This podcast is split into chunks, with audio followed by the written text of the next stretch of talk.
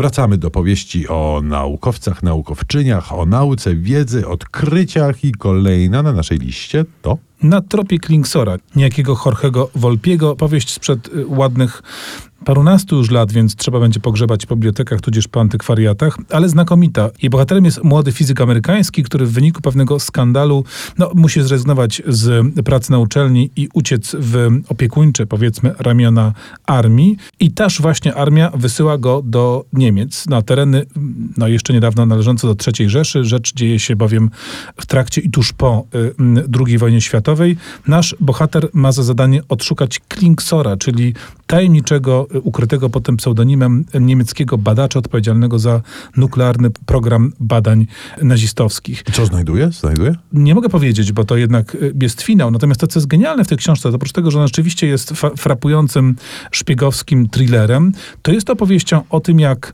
nauki ścisłe, jak fizyka właśnie przede wszystkim, ale też matematyka, mogą posłużyć do interpretowania czy rozumienia ludzkich emocji. Narratorem znacznej części tej powieści jest bowiem inny fizyk, który po swojemu, takimi właśnie y, y, gotowcami niemalże ym, definicyjnymi, naukowymi, fizycznymi, próbuje opisać rzeczy należące do psychologii, do emocjonalności ludzkiej. To naprawdę bardzo interesująco wychodzi, a do tego jest to na takim głębszym planie powieść o tym, jak nauka utraciła swoją niewinność, jak flirtowała z najstraszliwszymi totalitaryzmami, więc to gorzka i frapująca jest pigułka.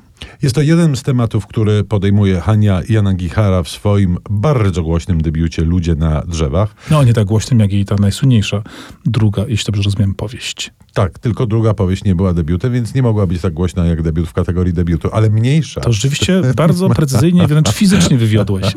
Natomiast mniejsza, e, mniejsza z tym, to rzeczywiście fenomenalna książka, nad którą autorka spędziła blisko dwie dekady. Mm, Ona jest zresztą e, luźno oparta na biografii e, faktycznego naukowca. Głównym bohaterem tej książki jest Norton Perina, antropolog, lekarz, antropolog, który e, jedzie na malutką mikronezyjską wysepkę, by ją zbadać. I jak to zwykle z antropologami e, bywa, e, obserwując tylko miesza, niszczy i psuje. My poznajemy całe jego życie, co jest dużą zaletą tej książki. I w ogóle ta postać jest wielką zaletą tej książki, bo jest to osoba ze wszechmiernie sympatyczna, kłopotliwa, złożona, ciekawa, ale ta książka, tak jak wspomniałem, jest niezwykle wielopłaszczyznowa i traktuje o nauce. Niewinność nauki została utracona już dawno, dawno, więc e, Jana Gihara pisze trochę z innej perspektywy, jednak nie potępiając naukowego przedsięwzięcia w czambu. No i bardzo słusznie. A na koniec y, matematyk y, tym razem będzie na planie pierwszym. Matematyk zarówno jako bohater, jak i autor powieści, a mam na myśli konkretnie oksfordzką serię argentyńskiego pisarza Guillermo Martineza. W swoim czasie powieść ta została zekranizowana i ta ekranizacja dość głośna, y, mam wrażenie, była. Rzecz jest o matematyku, który rozwiązuje zagadkę kryminalną, zagadkę serii morderstw, ale morderstwa te zaaranżowane są tak, że właściwie ich nie widać.